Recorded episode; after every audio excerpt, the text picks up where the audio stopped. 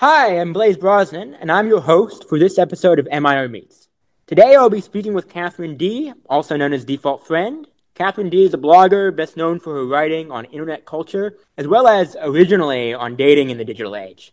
Today we'll be discussing how uh, you know, the digital age has impacted our experience of the human condition, um, the fascinating and sometimes deeply disturbing world of internet subcultures, as well as dating trends in the 21st century. Thanks for coming on. yeah, thanks for inviting me. So I first want to discuss your early work on dating in the 21st century. Your first big break, so to speak, was your piece, um, The Coming Age of Sex Negativity, I think, in which you argued that after a long period of sexual hedonism, openness to alternative forms of sexual expression, and receding taboos on obscenity in elite circles, a backlash was due. What informed your argument?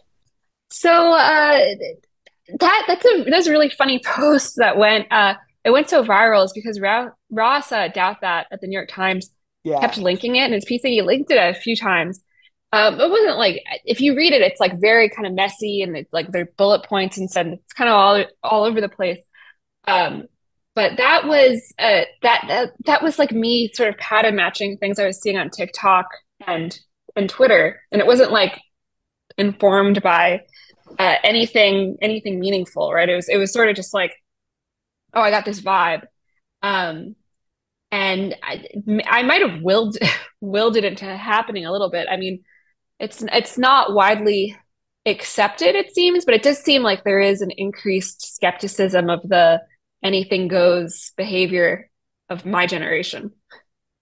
I guess the only example I can find of just in kind of elite, you know, urban culture of a kind of more reactionary, you know, sexual conservatism taking hold is like the whole Dimes Square thing. But that's kind of largely hipsters just appropriating, you know, uh, like quote trad culture, you know, traditionalist culture. Yeah, that's. Um, I mean, it it, it and it.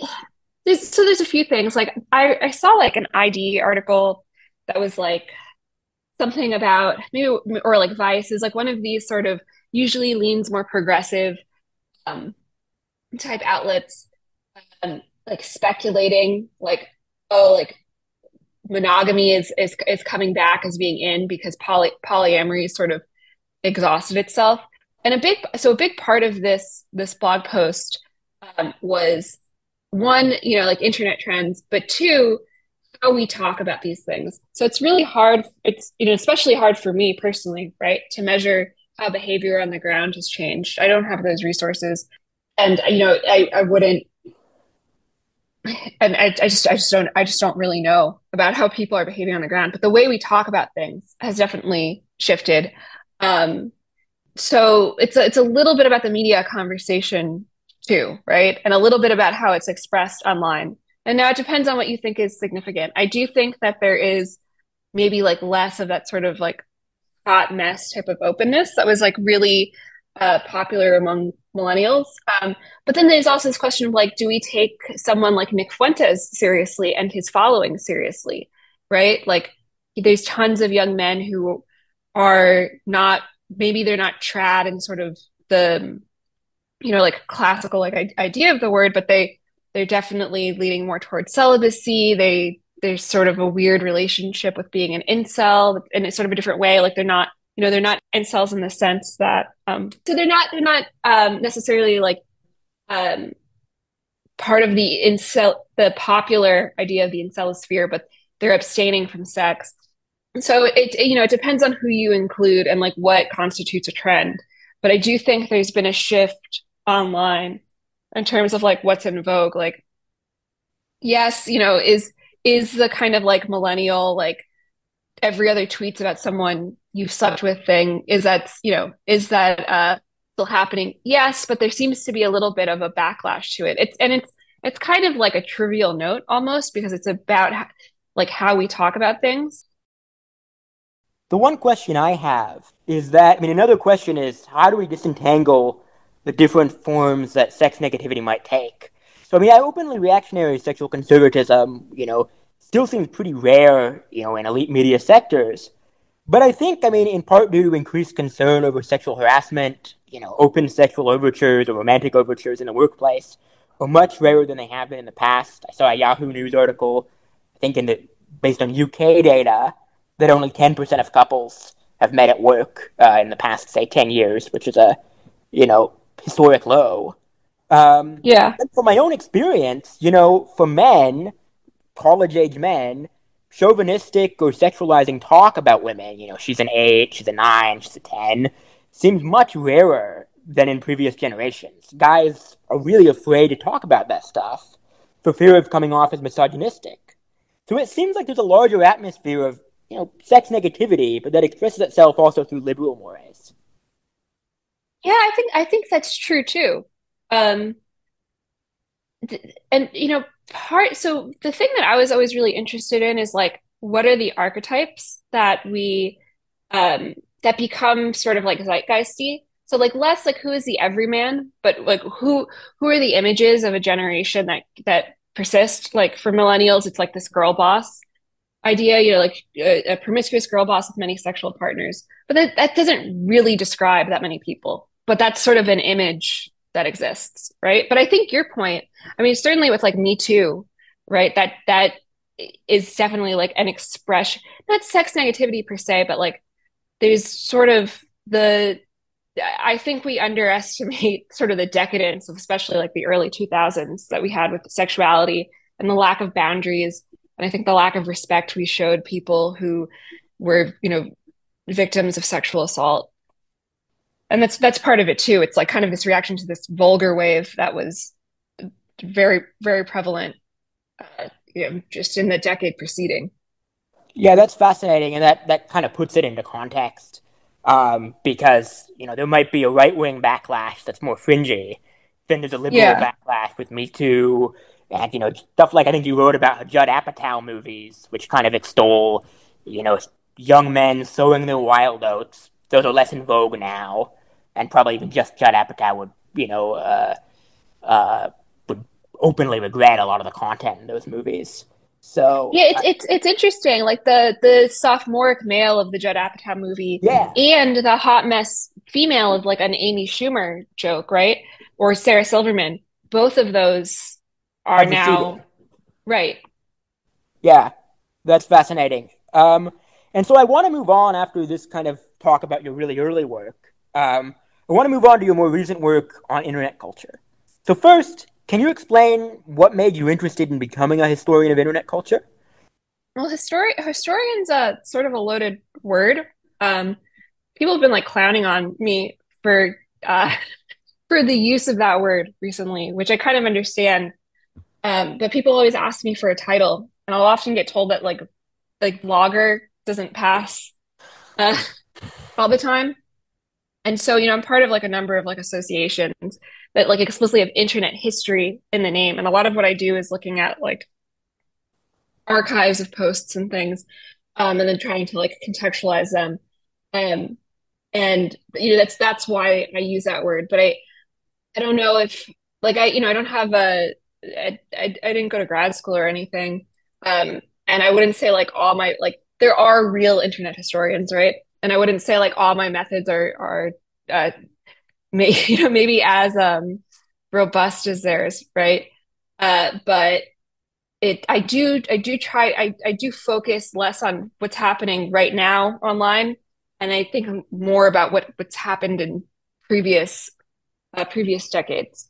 I guess the next most obvious question is, uh, what do you, you know? First, I mean, I'll, I'll ask these kind of a double-barreled question. So, do you think the world of, of the internet, of internet history, is understudied? And then, what do you think more academic experts on digital media, who are often not participant observers like yourself, might get wrong? I don't think it's understudied. I think people don't know how much work is actually being done. Like internet studies, right, is a very, or like cyber culture, that's a really big field. And there's a lot of people working on it. And they come from different angles. Some people are, go through a you know sociological lens. Some people are more of like a, a history of technology. I mean, there's, there's so many different ways to cut it. Um, that's kind of like a problem in the field. Like, you know, what is it? What what field does it belong to? What discipline does it belong to? Um, so I, you know, and I think I'm one of, I'm, I think I'm one of the few people who sort of is both terminally online and um, you know, if not working in this field as an I'm definitely not working in this field as an academic, but I do read a lot of like papers and I try to keep up with what's going on. And I also try to like give, you know, as much as is relevant, like give credit where credit is due because there's so much great work being done that people just because the people who are eh, doing it, they, are neither internet personalities nor journalists. It gets sort of hidden away in academia, and I think it's a real shame. Um, I think I, I, I think there's any anyone who's trying to like construct a narrative or tell a story in this way um, is seen as like pretty goofy among like the terminally online, right? And there's something about that that like automatically makes you an outsider. And then, the, but then it's a double edged sword because then if you're a non academic within academia, that's kind of, or, you know, trying to be in dialogue with academia, you have your own shortcomings there too, right? So, um, some, I mean, some scholars are better than others. There's a lot of people who, um, I think their work is great, and I'm, you know, I, I wish I was as well resourced as them, and I, I, I cite them all the time, and um, I think they're like, you know, they might be studying, for example, like incels or femcels or something, but their insights are evergreen for many different subcultures. And then there's some people who I think that um, it's a shame that it's their life's work, right? And they there's this level of separation out of touchness. But I but that's true of any any field, right? There's you know anthropologists who uh, might be very you know academically acclaimed, but the cultures that they write about might be might not recognize themselves in the work. So it just it's it's just like anything else. Yeah, I mean, so it sounds like you're, you know, you struggle a bit being in between, um, you know, uh, trying to analyze the internet as a participant observer and trying to build a more build more of a discourse with academia.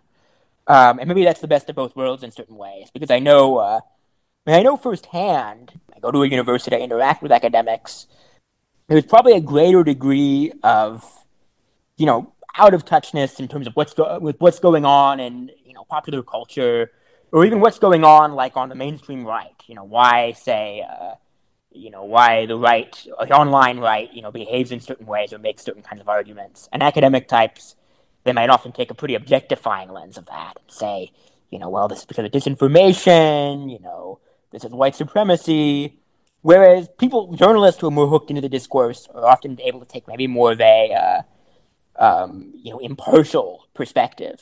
And I feel that's one thing with you that's beneficial in your, you know, uh, writing on incels, um, you know, or even dissident right online culture, that you take a fairly yeah. neutral view.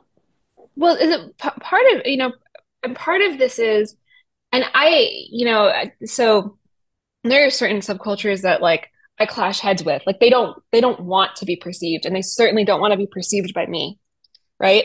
And my argument sometimes is you know, you could you're going to be if once you reach critical mass, like I completely understand if it's like a private uh, Facebook group or something with like 49 people who are maybe like emblematic of a certain trend, but what they're doing is fundamentally private. It's none of it's none of my business, right? or if it's a small account and i'm you know i'm naming them in an article that i i, I don't do that right because that's that is a that is an invasion of privacy um but uh, there's other people who or groups of people where they are they they are relevant um and they are popular and uh they don't like that i mention them even when they could be trending on twitter or something and i'll just say like look you you could uh, you know, I'm not really going to make a dent, but it's like, would you rather have me talk about you and, and try to be, you know, try to be charitable where I can? Or would you rather have someone um, who has an agenda and regardless of what you're up to needs to say that you are spreading disinformation or that you're dangerous? And, you know, I feel like obviously their answer is we want to speak for ourselves, fuck both of you. But, um, you know, it's, that's, that's uh not I'm pretty independent, so like I don't I don't have to I, I I do I can't afford to be to be charitable. And the other the other thing with this is um, I think journalists there are journalists with agendas. There's also journalists where I feel bad for them because it's like they have a they have a job, right? So they have to they they have an editor who they're reporting to and they have to produce a certain number of articles. To get to know any subculture, you need to be immersed in it for a very long time um, and they don't have the the, t- the time or the tools to like lurk in the way like all yeah. there's communities that I'm active members in, you know, maybe under an alt account or something, they don't know it's it's me. Or maybe I'm an active member of the community as me, and it's not just to it's not just as a, you know, observing so I could I can learn about the world. And I get stuff wrong. And I get stuff wrong because it's just like there's no there's no central body, right? Just it just every it, things are different and there's conflicting narratives. Yeah, I think one. I mean, I think one example of what you're talking about, where a you know, a journalist, uh, you know, attempts very quickly to kind of, uh, you know, on, uh, you know, discover and a, a, certain subculture, and then fails at it, but due to journalistic pressure has to go forward, and then creates a kind of a giant kerfuffle. Was the whole um, uh, Slate Star Codex case uh, back in 2020? You know, this journalist, um, a New York Times tech reporter, you probably know his name. Um, you know, Doc Scott Alexander, basically.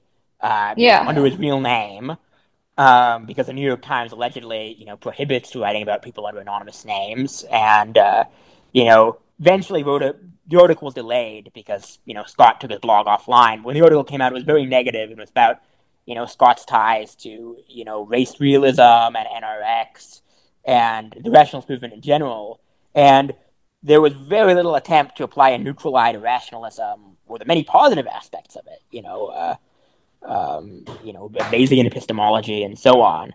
So I think that's what you know subcultures fear from journalists. But if you have someone who's an independent observer and is online themselves, that remedies some of that. It's also and there's also just an anti uh, journalist stance in general, and I think there's something invasive. I mean, people don't like, especially in the in these worlds, don't like someone who they perceive as like trying to to be an internet personality is one thing, but to try to be to try to move through institutions is almost a betrayal of the ethos, regardless of what subculture you're in. And partially for the reason you you list, like there's this, you know, it's there's this us versus them, right? Like, is this person going to dox us? But then there's also an element of it where, and you see this talk about more with like like left wing subcultures or like Tumblr. Um, only I can tell my own story. But this is true of is you know and i don't know if it's unique to the digital age or if it's unique to any any subculture but they don't want to be talked about in a way where they don't have complete authority over what's being said right? Like the like one thing with you mentioned the dissident right. The dissident right will get very upset right if they don't get credit when, where they believe credit is due. And it often is right? Um, and they you know if let's say UnHerd or Tablet or something publishes an article by a journalist um, about, let's say, for example, Bronze Age pervert, Bronze Age pervert will turn around and say, "Why, why publish? You know, uh, Adam Smith, just making up a name here, not a real person, um, about this topic, and not myself or Raw Egg Nationalist or Zero HP Lovecraft." And then the publication, right, will turn around and say, you guys are internet anons. We're not going to publish. And sometimes, sometimes they break that rule and they do publish them. And they actually, they, it actually has sort of moved the discourse forward. Like there are publications who will publish anons, be it from the dissident right or otherwise. But what's interesting about that conflict is like they want credit, which is reasonable, but they also don't want anyone else to speak for them. And they don't want to be talked about as an they certainly don't want to be talked about as an internet or digitally native phenomenon. They want they they want to be on their own terms. I think that's in some sense fair but um, they shut down any criticism too and that's sort of the dark side of that i demand a demand that i think at a certain point of popularity makes a lot of sense and is really reasonable but then on the other hand it's like well you need an outsider's perspective at some point. It can't you can't always be the one who's sh- who's breaking your own story, right? Like Democrats need to write about Republicans, Republicans need to write about Democrats, and any iteration of of you know X group versus Y group. That kind of helps us segue to kind of our next point, which is you know one of your kind of more recent uh, arguments is that the internet really is a means for humans to curate um, their own sense of reality and their own sense of community. And so you posted a pretty prescient essay by John Perry Barlow from 1993 on the rise of the internet and these kind of subcultures you're talking about as an alternative form of human community, essentially arguing that while the internet has great potential as a means to bring people together on the basis of shared interest, there's nevertheless a, you know, a certain vitality about real world communities um, that is missing in the cybersphere. And Perry Barlow goes on to argue that, you know, as real world communities themselves are being decimated, um, you know, uh, and eroding, a sense of social solidarity is eroding, what Durkheim called anomie, cyberspace, imperfect as it is, represents the future. And so these kinds of online subcultures that you're talking about that are insular, you know, refuse discussion from the outside, increasingly have a real world impact and begin to shape social reality in the real world. We saw them with Trump, right? I mean, you know, his uh, election campaign in 20, 2016 was heavily online and, you know, he was on Twitter and very focused on online memes. And so I guess, uh, how do you think, uh, you know, Perry Barlow's predictions about the rise of subculture and so on have borne out? And can we create a kind of intimacy in the cyberspace despite all that? Uh, despite the sense of separation uh, between people that creates the insularity of subcultures, can we create a kind of intimacy that's lacking in the real world? Um, yeah, I think we. So I think we can. Um, so Humdog, um, who've also written about a lot. She she was um, like an early internet, you know, culture critic, really. But she was also she's also another person who was speaking from within, right?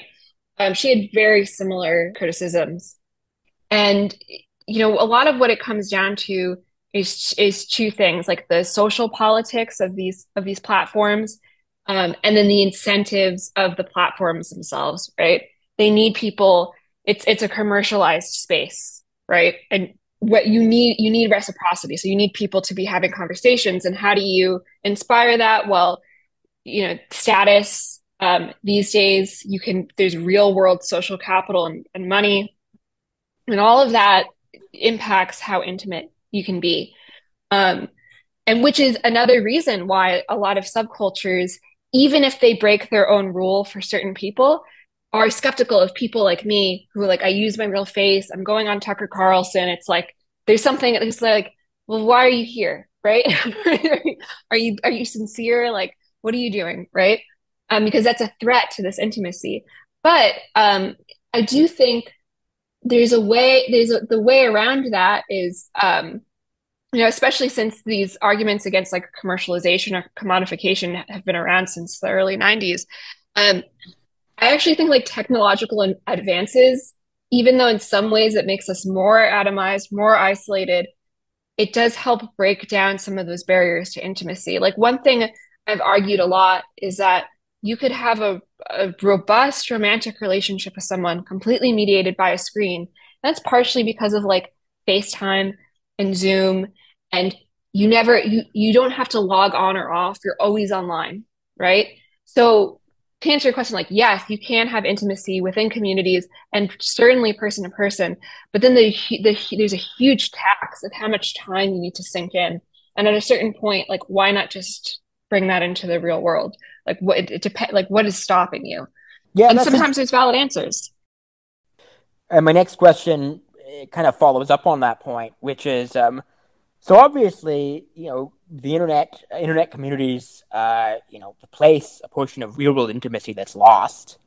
So when you're, and, and also, um, you know, shapes our conception of social reality as well. And so on that topic, you know, you have an article in Tablet, which I think um, kind of speaks to the point about how uh, how the digital sphere uh, kind of reshapes our social na- landscapes. It's called Among the Spiritual Psychotics, I think, where you argue that the digital sphere has uh, twisted our sense of reality of our, of our own reality by allowing us the ability to curate our identity online. And so, you know, one fact of these internet communities is obviously people have avatars. People can, uh, in extreme cases, come up with a completely different identity than who they actually are. Um, you know, think of like a, a not an ed- education, employment, or training person, you know, cosplaying as a, you know, historian of World War II on a forum, let's say. Um, but also, even in a limited sense, on Facebook or Instagram or TikTok, we can choose to create idealized aspects of ourselves to show the world. And so you make a fascinating link between 21st century wellness movements, um, such as something called the online manifestation movement, which I was not familiar with. It's kind of a power of positive thinking thing that helps uh, emphasizes tuning out negative aspects of reality and just thinking about the positive things. And people's increased ability to create uh, curate their own identity online.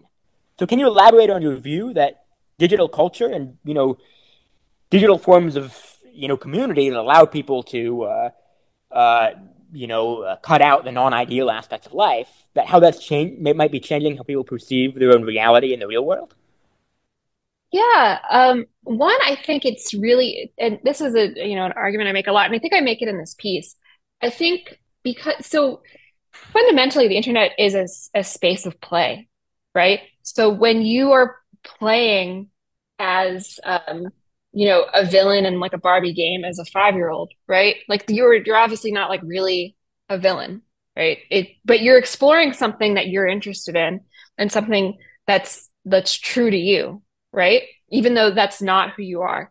And I think all we forget that that's what the internet allows us to do. So it's changed the role of lying, right? Like what we would naturally say like this is a lie, it's actually not a lie. It's a different way of communicating um, and it's it's something really hard to wrap your mind around. But if you're online enough, you start to you start to see that, right? One thing I thought of actually, just uh, you know, uh, to kind of jump in, is that there's an interesting link between your argument about how the internet shifts, you know, and in some sense respiritualizes our conception of reality, and the observation made by sociologists of religion, uh, like Peter Berger, I think. Um, that humans always find avenues to curate and reshape their own conception of reality. A more traditional way we did this was through religion, through religious ritual, you know, seeking enchantment through mysticism. Um, you know, there's the view proposed by Max Weber that modernity and industrialization eroded our ability to escape from depressing realities through religious faith, imposing an iron cage of, uh, um, of rationality. And so, Mike, my question is do you think that internet life with its boundless possibilities to escape into new realities and build new communities. And again, um, you know, kind of as you said, allow us to lie in a certain way about ourselves in ways that wasn't permitted before, kind of ordinary 20th century modernity. Um, do you think the internet life could be filling a void left by the decline of religion in that sense, as, as a form of social organization and a form of uh, accessing new realities? if there's a void necessarily. Um, Tara Isabella Burton had recently published a very interesting book called Self Made about all the different ways people construct their own identities. Um, instead of the internet re enchanting things, I think maybe it gave more people access to these ideas, right? Um, or maybe like broadened them a little bit. But I think these ideas have have never really gone away. They've always reinvented themselves and they've always come up in new ways. Um, they've just they've been the possibilities around them have just exploded. I think uh, so. It's, yeah. it's like it's bigger. And that's an interesting view because I mean I think uh, I think humans have always found ways to you know reinvent their own reality to tell to present versions of themselves uh, that were not necessarily you know, authentic, authentic, so to speak. You know, whether through art, you know, theater, or through you know uh, the enchantment of religious life. And the internet is only the latest avenue for us to do that. And so that was just kind of a well, thing I just thought I had reading your article. Um, I think you're, you're. I think it's a good connection to make. I mean, I think what's really different about the internet is like you're able to do it in such an extreme way that the tension is really like between how you conceive of yourself and how other people perceive you. Um, and it's it's sometimes it happens online, but then sometimes it, it's it's in the real world. And I think like, or in the physical world rather. Um, and this, you know, like a mundane example of this, and one that's not like culturally culturally loaded, is like as someone who uses a lot of filters and like is expressing a true part of themselves, like an emotional truth through those filters, but steps out um, into the physical world and looks very different. And then and doesn't get to experience the way they're treated online you know in the same way in the physical world because they don't look the same. Yeah that's very interesting. A lot of this stuff is alien to me in a certain sense because i'm i'm not heavily online in the sense of you know being i'm on twitter you know i'm on politics twitter and so on and there's kind of a lerping there that does happen but in terms of you know like a you know beauty or, or tiktok you know obviously as a guy it's kind of alien but it's very interesting to hear about so yeah, we've established that you know internet communities create a tremendous opportunity for people to recreate themselves and curate uh, kind of ideal conception of selves that may not be there in reality. But I now want to shift, I guess, to the darker side of internet life.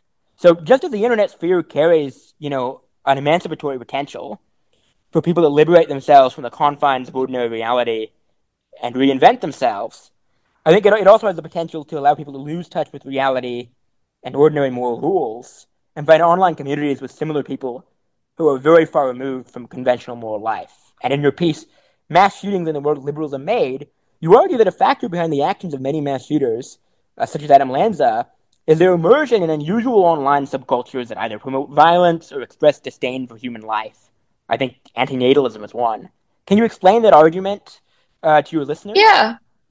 Um, so it's it's kind of a hard argument to make because I don't, you know, I don't want to suggest that like these people don't have agency uh, or that somehow I'm excusing or apologizing for their crimes.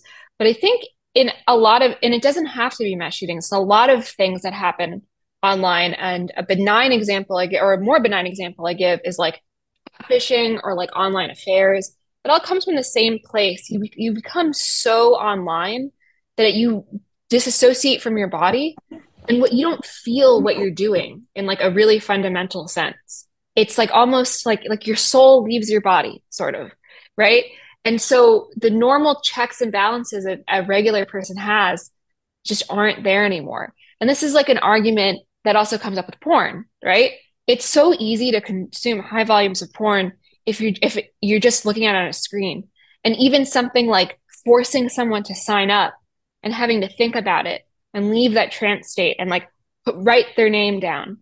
Um, or like in a more extreme case, physically go to a store, buy, you know, buy a video, buy, you have to purchase each video, like re, you know, re-embodies you to an extent. So, I, and I, so I think those kinds of things are happening with like more heinous crimes too, or, or, you know, things that are crimes at all. Um, you're so detached that you, that you just get lost. Um, and so it's less about being radicalized online and it's more about being so online that you no longer realize the gravity of what you're consuming or what you're doing. Your example from the Adam Lanza case of how this happened, how someone became so online that he became desensitized to ordinary human life, was I think one of the most interesting things I read on that case, actually. You know, you basically showed that, uh, you know, this wasn't just someone who was, you know, radicalized by violent video games or, you know, had no idea of the gravity of what he was doing. But he was really someone who just became lost in this online world of kind of fellow travelers of this, you know, very fringe ideology, uh, antinatalism, I think in his case, and maybe in some other cases of mass shootings, uh, antinatalism, the belief that human life is, you know, uh, a morally bad thing. And so human- his was even ex- more extreme.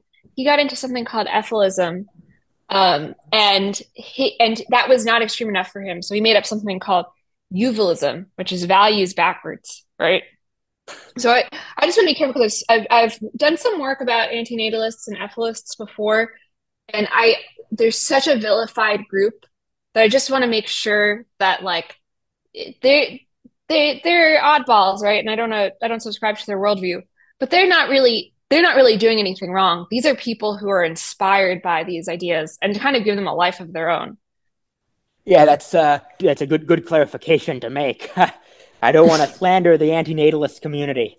Um, yeah, and and antinat so and so antinatalists just believe for different reasons. So I'm going to be very reductive. If any antinatalists, they've reached out to me before, and they're like, you know, represent us correctly.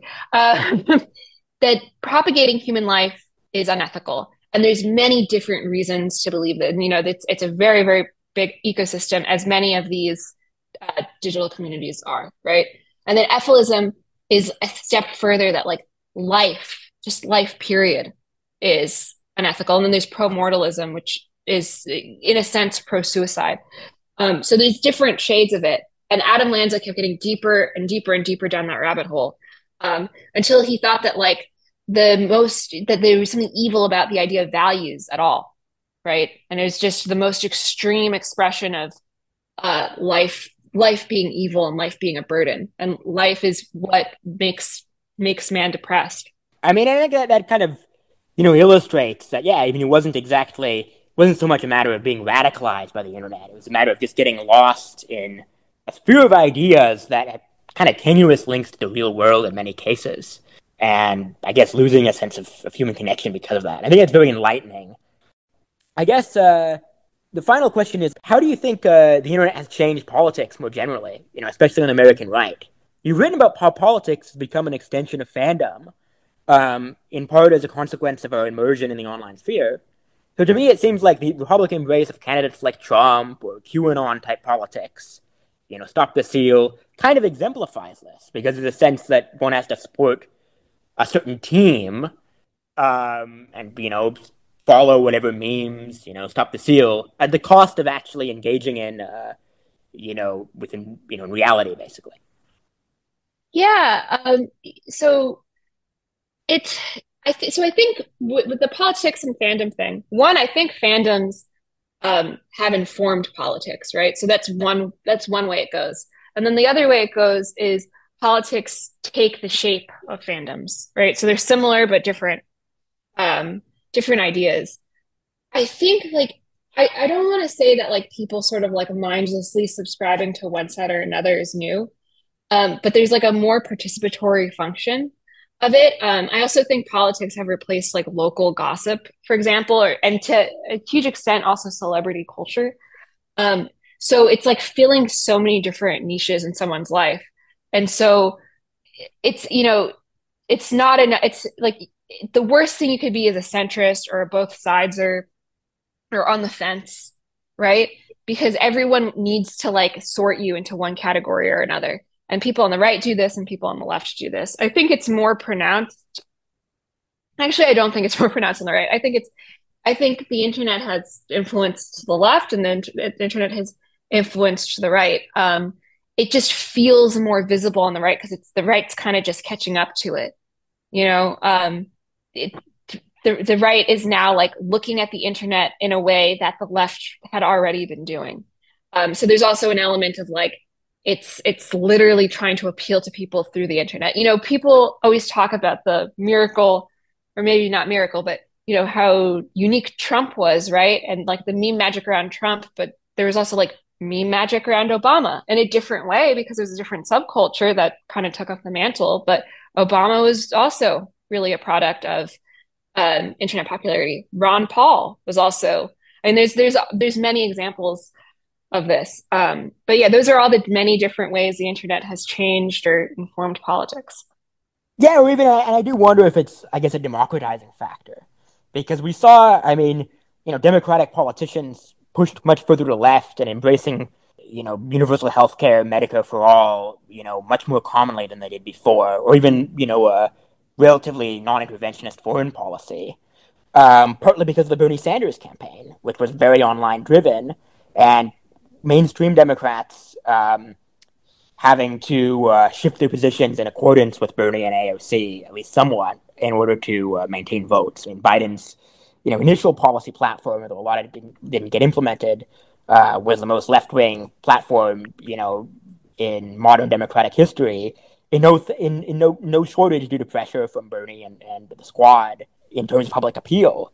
Um, I think you see the same thing on the right too, um, where the distinction between the online right and the mainstream right is uh, is is blurring very fast. I mean, uh, you know, yeah. People, someone like Charlie. An example. One example is like you know.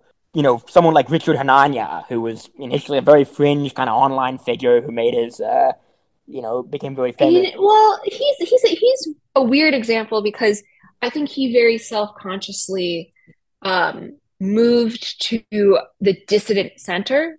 You know, yeah. what I think is so funny about him is he has this sort of um, he's like tainted by his dissident right roots or his Twitter trolling.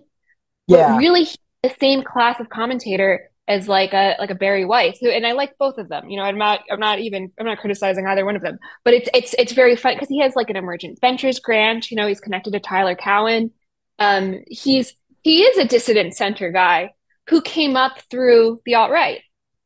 Yeah, that's interesting. But even that's that's an example of how you know online internet subculture, the dissident right, is now actually informing you know the policy, uh, you know right wing, you know center right, pol- or dissident center as you called it, policy wonks, uh, because his Yeah. book on the civil rights law, which I mean, you know, certainly likely influenced how much he denies it in his past and you know uh, dissident right online communities and talking points, now stands a good chance of influencing the right wing judiciary.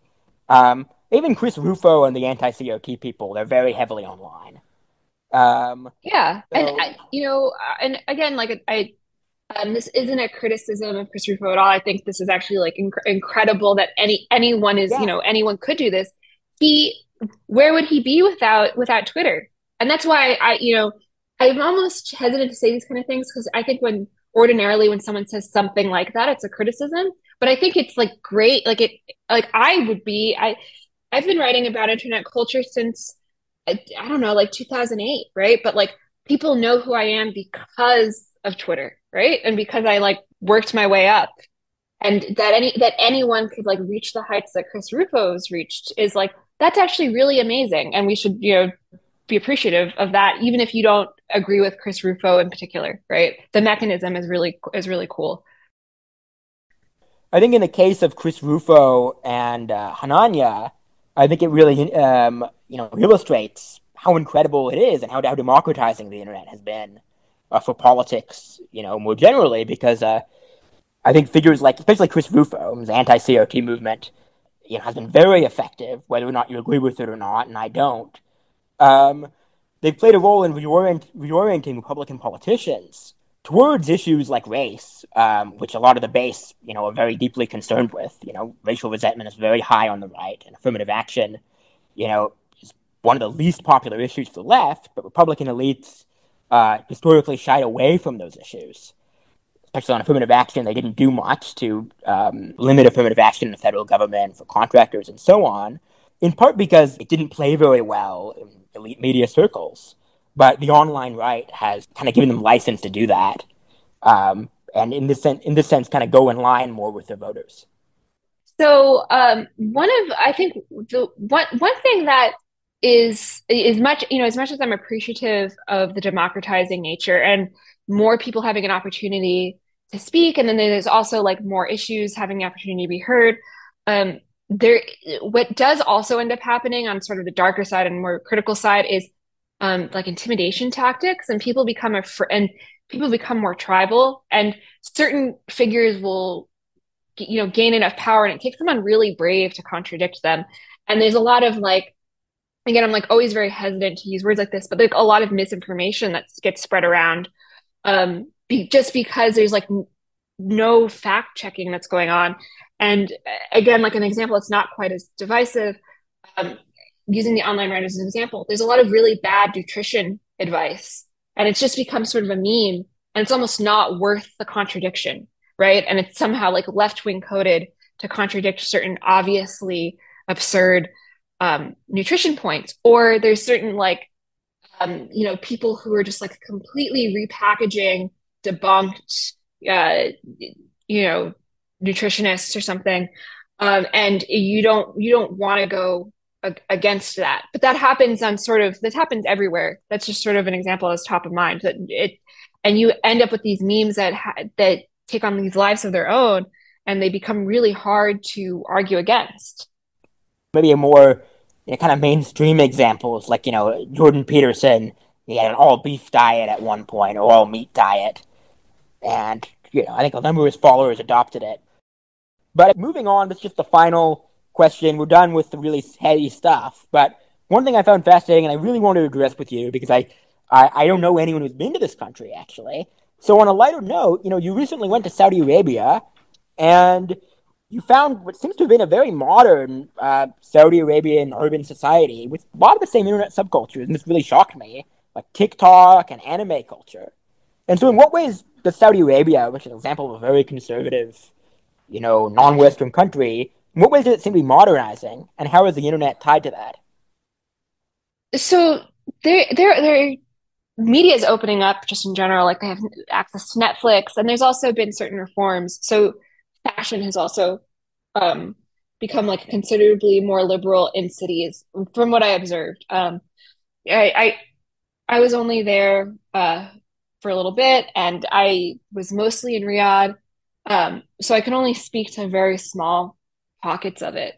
Um, but I, I think that people just have a, a little bit more, um, I guess like maybe privacy is the right word. Um, like the opportunity to share things with one another on Snapchat, I think is very significant. And just having that level of like not feeling surveilled, even if they might not have been that granularly surveilled ever, right? Just having just the feeling that they're they're doing something in private. Um, and then also they there's a lot of people like I, I learned about there's a lot of people in government who like who openly really like anime. Um, I don't know how anime is changing the culture. I wish I knew more about uh, you know, the otaku culture of uh, Saudi Arabia. Um, but they seem to really like uh, Japanese animation and they're trying to like emulate it themselves, which I thought was really, uh, really interesting. Um, I don't want to overstate or, or you know, I'd understate the the modernization that's going on though. It just it seems that it's um, it's a little bit there's a there's a little bit more openness than there might have been um, you know in previous in previous years, and that was maybe most visible with fashion. Yeah, I remember I read an article a while back, and one of the reasons I asked this question because I became really interested in Saudi Arabia. Tyler Cowen posted an article. Think about someone who traveled to like um, the Gambia, um, about traveling in the Gambia, and then I went to this guy's blog, and he wrote also he traveled to a bunch of places, and one of the places he traveled to was Saudi Arabia. So I read this very very long article, you know, written a couple of years, a year or two ago, about traveling to Saudi Arabia, Saudi Arabia's modernization. Now the modernization is very uneven because on the one hand, you have a kind of a you know almost a real neophyte devotion to kind of uh, you know futurism, you know, sort of uh, because Saudi Arabia has been such an old world society. Like you know, one example is you know if you look at the plans for this uh, this planned city that they're building in Saudi Arabia, it looks like you know uh, how 2015 is depicted in Back to the Future. There are flying cars and you know, everything is digitalized. But Saudis are obviously in love with kind of the cyberpunk aspects of the internet in ways that, in very quirky ways. But also, um, then there are a lot of aspects of Saudi Arabia that apparently are not modern at all. Like, for instance, uh, you know, much of much of Saudi society, you know, historically, you know, were either you know, no, lived nomadically in the desert, or in more recent years didn't have to work very much because of the oil wealth. Um, and so services are very bad because there isn't that same culture of, you know, eight hour, you know, uh, 40 hours a week labor that we have here. As I read a, a nightmare story about a guy who was stranded for eight hours uh, on the road. Uh, his car broke down, and no one at the Saudi uh, rental car dealership would pick up or anything, even though it was open. Um, but it's very, so it's very interesting in Saudi Arabia how there's again kind of a, you know, almost like um, really ex- extreme fascination with uh, you know, the kind of futurism that you know adopting you know internet culture could bring, but there's also a very uh, very very old world sensibility. I don't think it's internet culture as much as it is uh, technology more generally. Um, and I, you know, I don't know for sure because I I really spent most time in um, in just a few cities, but it's it seems like the the life is very different um, in cities versus in more rural or even suburban areas, right? Like the you know, like what you described with the rental cars, right? To me, that doesn't sound very much. That's not that different than Italy, right? Or maybe certain areas of the American South that just have a much slower pace of life and a different relationship with work and with labor. I will say though, like Riyadh, for example, is very cosmopolitan. It's very modern. It's very clean, um, and it's it's very diverse too, which is I think really interesting and maybe not something people expect. Um, I was talking to a gentleman at a restaurant, and he, you know, he was he was saying like, you know, I might not be able to pick up on it because I'm not an Arabic speaker, but people are speaking many different dialects of Arabic.